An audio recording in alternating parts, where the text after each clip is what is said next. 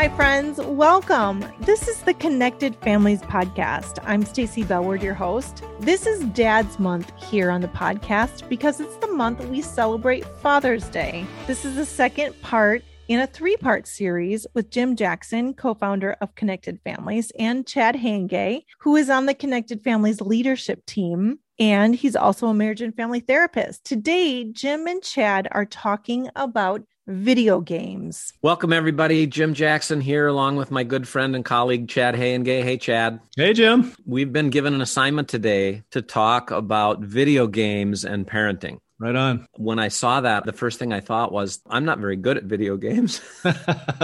well, is that a prerequisite to uh, enjoying them or spending hours and hours being on them? Absolutely not. And, you know, my history with video games is probably telling of, of many parent child experiences. We got our first video game in, I think it was 1977, and video games weren't really a thing yet. They weren't mainstream quite yet, but Atari yeah. and the game Pong, yes. I think, is kind of the thing that brought video games to the mainstream. Now, Pong, for those who don't know, is just this game where you have two controllers, one for me and one for you, or you can play against the machine and then it's just you. And it's just a knob that moves a little flat bar up and down the TV screen on the far right side while a little ball bounces around the square. And yeah, ironically, a square ball, right? a square ball. It was a square ball. The pixels back then were like a quarter of an inch across on my TV. And the goal was really to not let that ball go past. Let the ball yeah. pass the paddle. Yeah, exactly. So and we got that game, and I was so excited because my cousins, who were a little more computer savvy even back then than I was, they were doing stuff nobody ever heard of, you know, and they had sort of a little bit more complexity. But the mainstream game that first came out was Pong, and we got it for Christmas, and I could not keep my hands off of Pong. I couldn't quit thinking about Pong. I got revved up about Pong. You know, I'm 16 years old, 16 or 17, and and my parents are like, "You have to go to bed. It's time to go to bed." Right. Come on. I don't want to have to have the struggle with you to get you off on the bus in the morning again. You have got to go to bed. And I'm like, You're, you're telling me this conversation was happening in the 70s?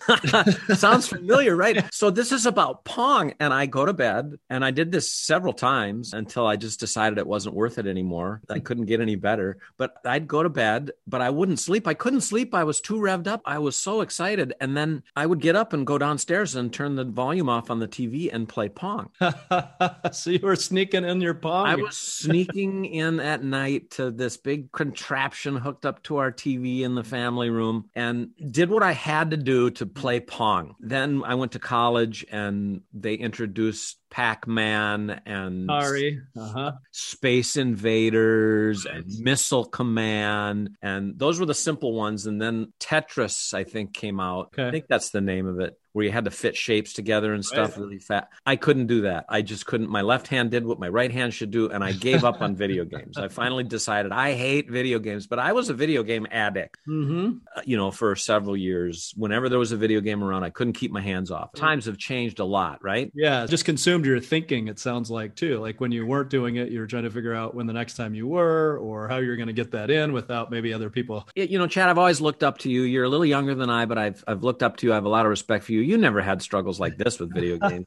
oh my goodness. Screens were so I played Pong. That was the first uh, video game that came into our house and I'm not even sure. I mean calling it a video game sounds a little little preposterous, but it, it, it was what it was. And but Atari in the 80s was kind of where I jumped in with Pitfall and you know you're talking about Missile Command and Space Invaders and Asteroids and and all the deals. And uh, Pac-Man came out and I had explicit instructions from my father um, that I should finish the game of Pac-Man that I was playing. He was going to be gone for probably 3 hours or so. When I was done with that game, the Atari went off and I played that game without dying. I was actually building up uh, more Pac-Man lives. I had found a pattern in the game where I wouldn't score very many points, like get the blue guy as the ghost, but I would not die. And you I, found it out. Oh my goodness, I figured out a pattern. and uh, my dad walked in the house. He's like, "What did I tell you?" I said, "Dad, I'm still on the same game." It was like this euphoria of I've accomplished this amazing thing, but now I'm going to get in trouble. But I have obeyed. I've done what you said. So that probably was the uh, origin origins of a sign yeah. of bigger issues. Maybe. Well, it's so nuts, isn't it? How these little electrical impulses and pixels on a screen can ignite something in us that is so profound and so so rewarding, and creates such an attachment to the accomplishment, to the yeah. victory, to the progress, to the learning, to you know, and then of course the video games over time got more and more layered and more and more sophisticated to keep us going after the next thing, the next thing, the next thing, and it feels so good to get there. And there's you know there's this almost quasi sense of significance, right, that builds up mm-hmm. inside of us as we do this relative to video games. And then they got smart enough to add real people to the mix. When you were young, did you have tournaments with your friends and stuff? Yeah. So college, Nintendo came out, and uh, that was Tecmo Bowl, and that was you know setting up the tournaments. I remember the challenge of taking the worst team on Tecmo Bowl to the Super Bowl undefeated, right, or to the Tecmo Bowl undefeated. So now you start have games within the games of how good are you really sort of thing. But yeah, we we would play in college and yeah, so I think those those kinds of situations, scenarios, I think we can relate to on on varying levels. But then even working at the youth outreach organization that we worked at, and then Xbox comes out and Halo, and now you've got kind of more real life, at least early on, not compared to what it is now. But you know, you used to know that you were just playing a game. Now it almost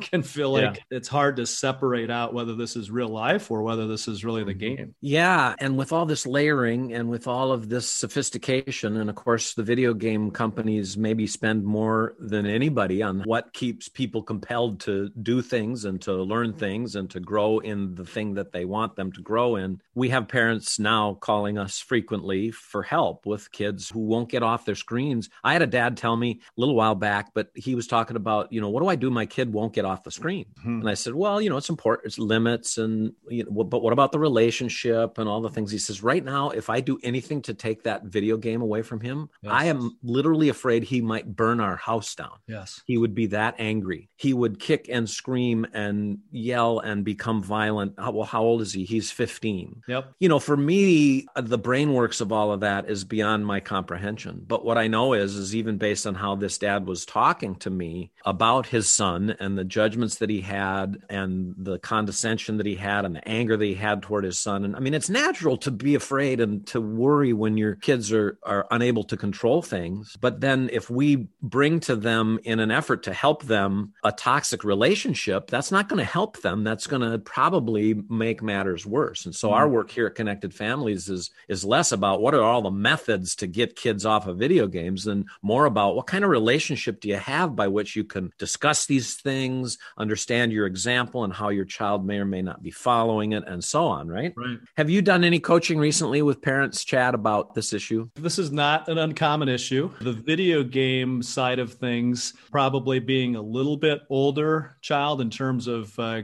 community, like like the preteen maybe, but teenagers in particular playing certain games are getting online to play the games to connect with a lot of other people. Some of them are actual physical friends they know. Others are virtual friends uh, that they've connected with through this game. So I think the the parents of teens in particular, when they reach out, they're kind of in a place of worry and you know catastrophizing the future of this child. Will they ever get out of our house, or how are they ever going to have a job? And there's they're filled with lots of anxiety and fear about what this might mean for their child. I mean, I'm thinking about this, and I'm like, okay, I'm the dad that calls you you know, we arrange a phone call through email because I reached out and I'm interested in how you might help me. And there's a half hour consult. And I, I call you and I say, Chad, thanks for taking my call. Here's the deal. I got a kid that just won't get off the computer, whether it's video games. I don't even know what it all is, frankly. It's all over my head, but he's got so much stuff going on. And when it's time for dinner, when it's time to do chores, when it's time to do homework, you know, we get the same resistance every time. And the harder we try, the worse it gets. I hear you over there, Connected Families help people like me. So tell me what I need to do to get him off that computer. You set it up really well. If it were just video games, but chores were getting done and attitude was great and school homework wasn't an issue, I think most parents would be able to kind of roll with that or maybe have less concern, but they start to see those things slipping away. So that's what we would dive into then. And the Connected Families framework is such a good introductory piece for parents to start thinking through it beyond. And you said, how do I get my child to stop doing that, right? To get them off that. I mean, that's the goal that most parents would have. Honestly, Chad, wearing my role play hat right now, I'm already getting impatient though. Yeah, yeah. yeah, yeah. No, and, and I'm not even talking to the dad. I'm just giving context here. Yeah, I mean, is that something you want to play out a little bit or what? How do you want to move forward with that? In a call like that, I'm calling to sort of check out whether you can help me. And I'm looking for quick evidence that you can because I'm impatient. I've got a lot of intensity about this issue. I've read a bunch of things online that, you know, tell me to set limits and put the timers on the thing and do the tracking software and, you know, all that stuff. And I've done all that stuff. And the more of that stuff I do, the madder my kid gets. So, Chad, I'm looking to you to give me hope quick before the commercial. yeah. Okay. There's plenty of hope. And I will tell you that the quick fix is probably not something that I can give you, but I can give you something that will help you develop relationship with your son while holding him accountable. I think that's likely what most parents are after. Would you agree, Jim? Is that what you're after here? Is is well, our relationship is a mess. I mean, yeah. I, I'm so mad and he's so mad that we can't even sit in the car together without fuming at each other. So it's just getting quiet these days because every time either of us talks, it just leads to, you know, something volatile again.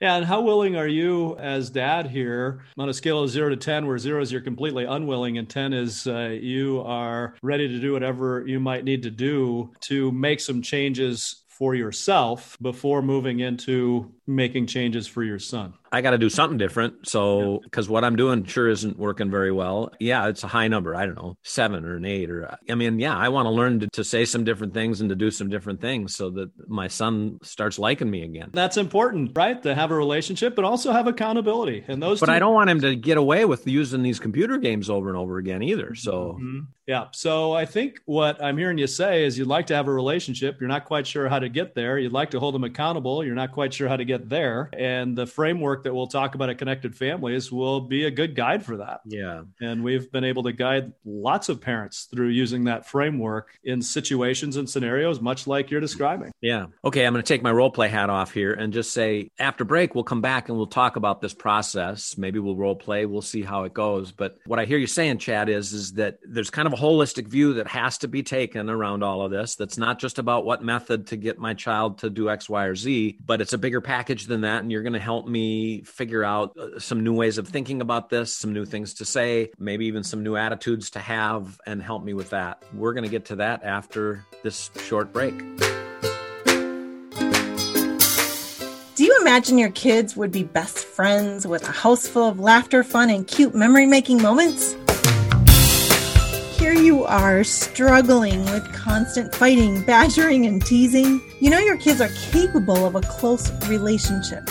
But even with all your effort, you feel like you're getting nowhere. And sometimes you wonder if you're making things even worse. Well, what if you could use the inevitable conflict between your kiddos and actually strengthen their relationship? We want you to know it is possible. Connected Families has a self paced five session online course that's called Sibling Conflict. Follow the link in our show notes to register and help move your kids from bickering to bonding.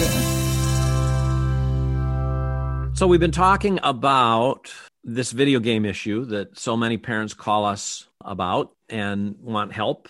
And the classic question is is how do i get my kid to stop? And we've introduced this idea that as parents if if our effort is going to be effective long term it helps to be more thoughtful about a bigger context not just the video games but the context of our relationship. Something we didn't mention before the break but i think we'll start to unpack right now is is that we want to make sure when we address these hard issues with our kids that they're getting the messages from us about who we believe they are that are consistent with what we'd want them to get.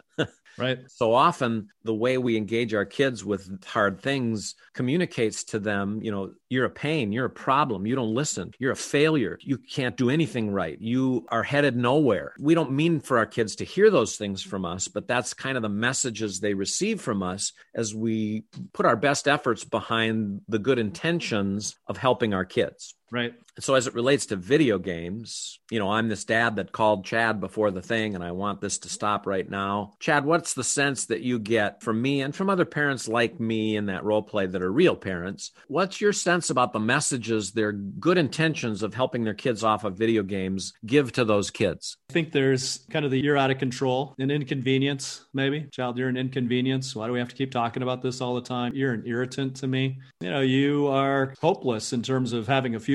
You know, I think those messages that our kids get from us in those situations really just send the, you know, just full of disconnection. You're an embarrassment, could be another one. Like, I didn't raise a child to, to do this. We're a family of hard workers and we're disciplined, and you're embarrassing me right now. So yeah, I, I, think those are you're out of control would be probably one of the the number one. Yeah, I was teaching this framework already when our oldest son was in ninth grade, and he had a video game problem. And we put locks on the doors and we put filters on the thing and we took privileges away. And I believe in retrospect, we were communicating the very kinds of messages by those efforts that you're talking about, Chad. And I mean, we teach this stuff. We need to be firm and we need to be strong and we need to be graceful. So we were nice about all of these things. But the message our son getting from us is, you know, your life is headed for trouble. because mm-hmm. of this. And yes. one day we came home, he'd been home before us and we'd been out and about and and he was sitting on our living room couch almost expecting us and he was flipping his school id a little credit card looking thing he was you know kind of just flipping it and he was looking at us with this look that was like you want to know what this is about mm-hmm. of course we looked at him and what's going on and he said you can't stop me from playing video games you know mm-hmm.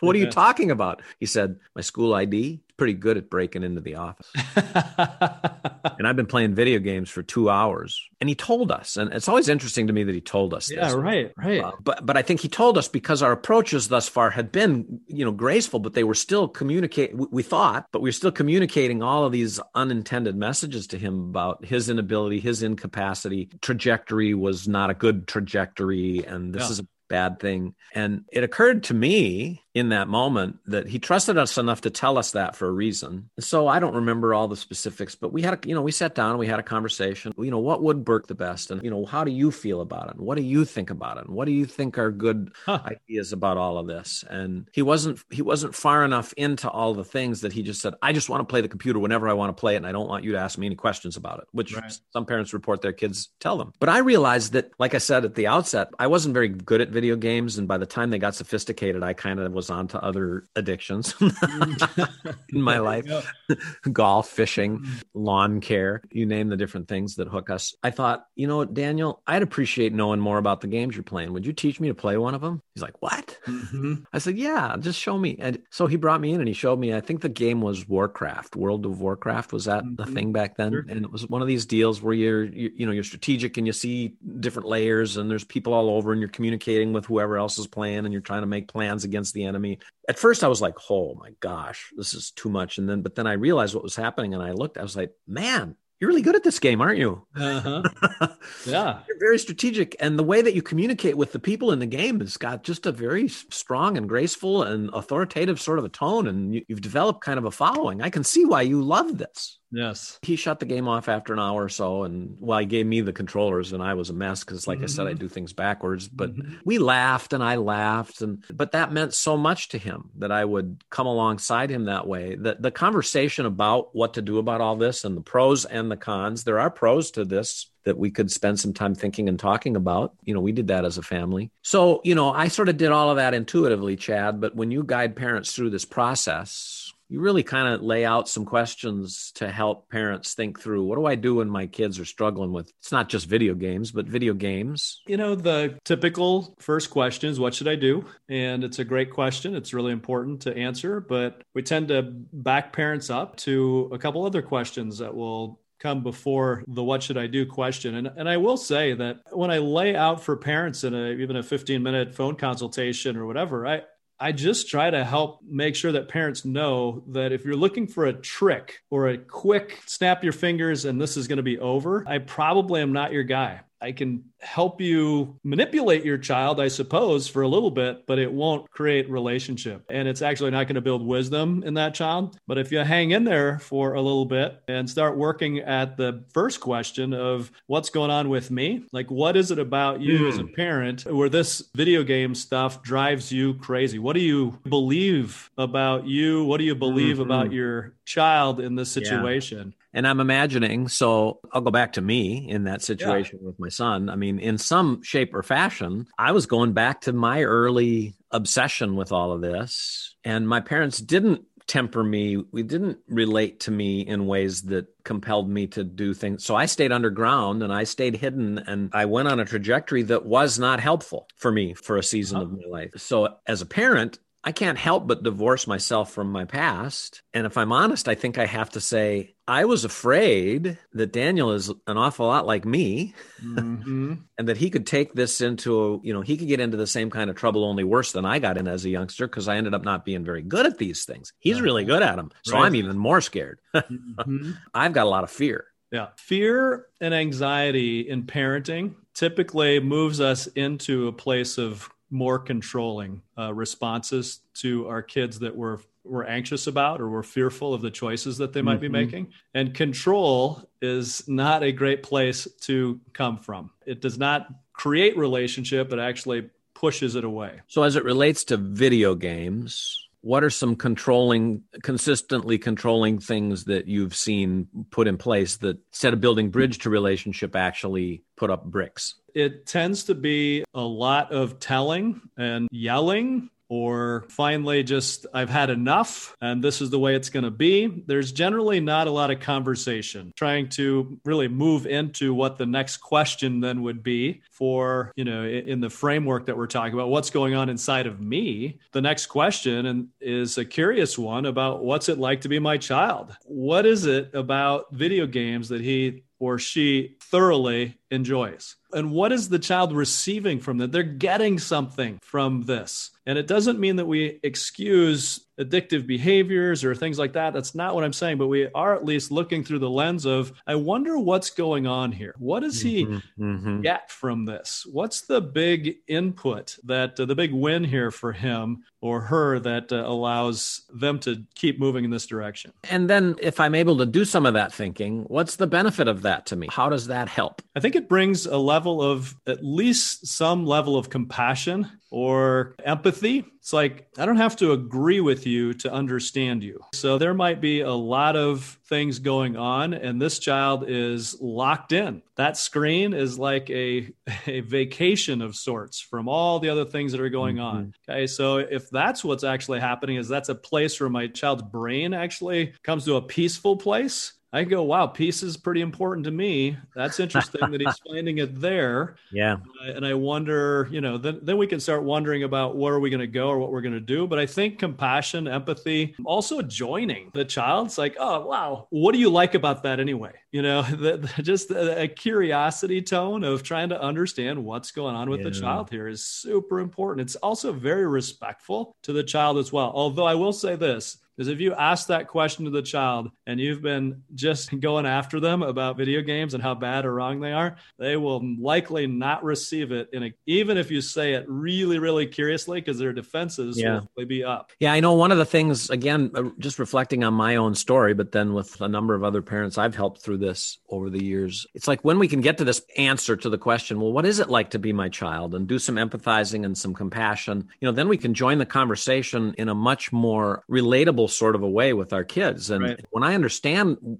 a need that my child has or a desire or a passion, it's likely a need or a desire or a passion that I've had. Maybe yes. not over video games, and maybe it is over video games. For me, it was like, you know what, Daniel, I get what you're going through. Yes. I remember when I was your age, and even these days, you know, with my smartphone or with whatever, I, well, I didn't have a smartphone yet when we were going through this with Daniel, uh-huh. right on the cusp. It, but, but, you know, even then, just having constant access to technology, I understand sort of the pull of of that. I understand how how important you can feel or how good it feels to succeed. You know, most of the parents listening to this podcast are have the technology in their hands too. And so there's an yeah there's an authenticity that needs to come through as well. And I think this is a good place to insert the our own struggle or our own at least the allure of just flipping constantly through Instagram or yeah. what, whatever it is, how we can get stuck. You were even talking about, you know, fishing or, you know, your yard or how that can become consuming. Yep. Our kids see and notice things. And So we gain, I think, a lot of credibility when we can can join in on, hey, we all struggle, uh, rather than you need to knock this off. Yeah, so this is all good stuff and it's really it's back to sort of the heart of the relationship as it relates to the video games. Figuring out a way to stay connected in it because as soon as our lectures come at our kids, we tend to disconnect from them even even if we don't feel it, that's what it tends to feel like to the kids. They tend to want to go underground, they tend to want to hide, they tend to want to keep their stuff a secret, but if we're moving toward them in connected relationship, authentic, honest, humble, confessing even the ways we've struggled. I heard a mom the other day say, How can I tell my kid to get off the screen? She was only on 10 hours today. I was on for 12. You yeah. Know? You know, and there are different roles too. I get it. I mean, most people are on screens at least during the day for work purposes, or presumably there's something else going on that seems like it's a necessary function. But yeah, I think that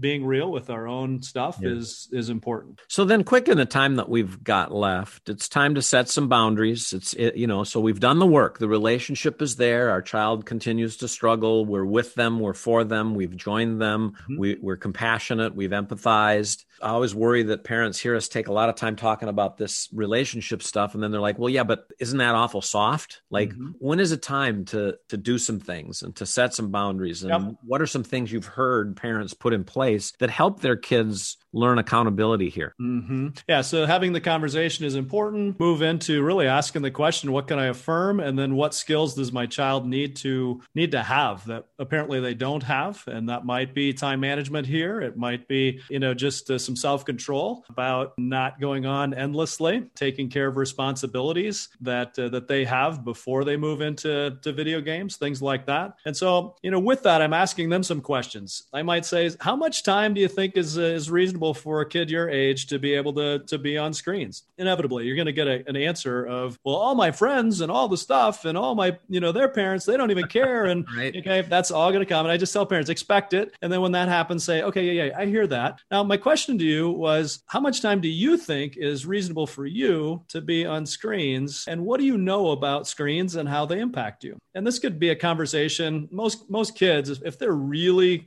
you know, they don't want to have this conversation. I'm not expecting that they're going to to just jump in, right, and go, "Oh, wow, that's a great question. Here's what I've done. I've thank done you for asking, Dad. The brain research suggests this and all the other stuff, right? But I am putting it out there, and I you just just really want to invite them into the conversation about. It. They already likely will be pretty defensive about that. Then you can move into, well, here's what I've been noticing, and I don't know if you've been noticing it, but I I've been noticing that you know when you're on screens beyond on maybe two hours, it feels like a different kid comes out of that room. And I'm a little worried about that. And I guess I'm wondering, you know, if you notice that, okay, maybe they will, maybe they won't. But at that point, as as a parent, I can start inviting some feedback, but also looking at setting some boundaries. I'm not trying to pull the the plug out here. I'm not trying to say it's all or nothing. But at this point, I'm worried about it enough, and the fact that you won't have this conversation with me, okay, even causes me to get a little bit more concerned about this. And I think we're going to need to set some limits. But I'd really like to get your input on what the limits are. And if you don't want to give me input, that's okay. I'll just let you know kind of what I'm thinking. But I would really value your input here because I love the fact that you're hanging out with your buddies and you're doing the stuff and you're playing the game and you're developing these skills and all the all those things. But I also love the fact that we do some things as a family and you take care of your responsibilities before you have the privilege of playing video games. So let's have that conversation. Yeah, yeah and I know I'm sure there's parents out there thinking, well, it's so hard because the line between homework and video games or other just non constructive technology use it's such a thin line. It's hard mm-hmm. to distinguish it. Well i gotta be on the computer to do my homework. Well okay. And so I, I know that parents and for me it was hard because i didn't know as much about the technology as my kids did. Uh, you know i was fairly savvy and understood things and we put you know filters on and, and some of the things that are recommended but we didn't let the filter do the work. We wanted our kids hearts to be the filter and so we kept mm-hmm. having the relationship and the conversations and kept walking through this rather than here, let's just do this set of things that's going to control your behavior. So, whatever the boundaries are, you set them. I like setting them for a limited time. Here are the boundaries for the week. Let's go Sunday to Sunday. And Sunday night, we can reevaluate, we can renegotiate, because what ends up happening is if you don't go week to week or three or yeah. four days or whatever, it's up for negotiation every single day. And the biggest, yep. most important thing is happening right now, and I have to be on, and everybody's on, you know. And my standard response to that would be something along the lines of it sounds like you've got something to talk about on Sunday night. What did we agree to for this week? And we're going to talk about it mm-hmm. again. And I value your input. I really want to hear what yeah. you have to say about that. Well, and there's also in there at some level some freedom to fail. And if you're in the kind of relationship you want to be in with your kids, you can say, you know what, we're going to do some limits this week based on what you, input you gave, based on the things that said. We're going to shut the electricity off to that room that's tied to that computer at 10 o'clock. Right. uh, or you know we're we're just going to trust that you're going to shut it down and have your head on the pillow by 10 o'clock or you've agreed that you're going to have all your chores done before you get on the computer. Tell me how likely it is that next week you're going to tell me you've done all of these things well. Mm-hmm. I think I can do it. Okay, good. Let's talk in a week. A week happens, child says, eh, and you notice child didn't do so well, but you don't have to just check up on it and nag on it and you can just let the week go and say, "Yeah, now we're now we're going to talk about it. How did it go for you? What would you say was your average game usage this week?" Yeah. Well, it was I think it was right on. And the mm-hmm. parents like, are you kidding? yeah, yeah. well, my observation was a little different of that because on such and such a day and on such and such a day. And did you get your homework? Did you get all the things done? How were your grades this week? Did you feel good about your schoolwork? Did you feel good about your, you know, looks like you got all your chores done. So high five. It shows you however much you were using the game, the chores were still important and you did them. So that's great. Yeah. You're working at managing, you're figuring out yep. how to manage different aspects of your life. Yep. Which I think is really what we're after here. Yep. Is, yep. That's it is some management opportunity. Well, it's what we're really after, and we need to wrap here. But you know, this conversation we hope has provided you some ideas, some thoughts. You may have questions. Feel free, please, to reach out to us and ask your questions. It's our hope that these ideas are helping you build the kind of relationship with your kids that you want. Because when that relationship is in place, the kind of influence that parents want to have is generally more there than if not. But if the relationship isn't there, it's a lot harder when we see the things that scare us, when we see the things that worry us, when we see the things that we just know our kids need to do better at, and we try to engage in those things. Our kids are more likely, because they're at the age of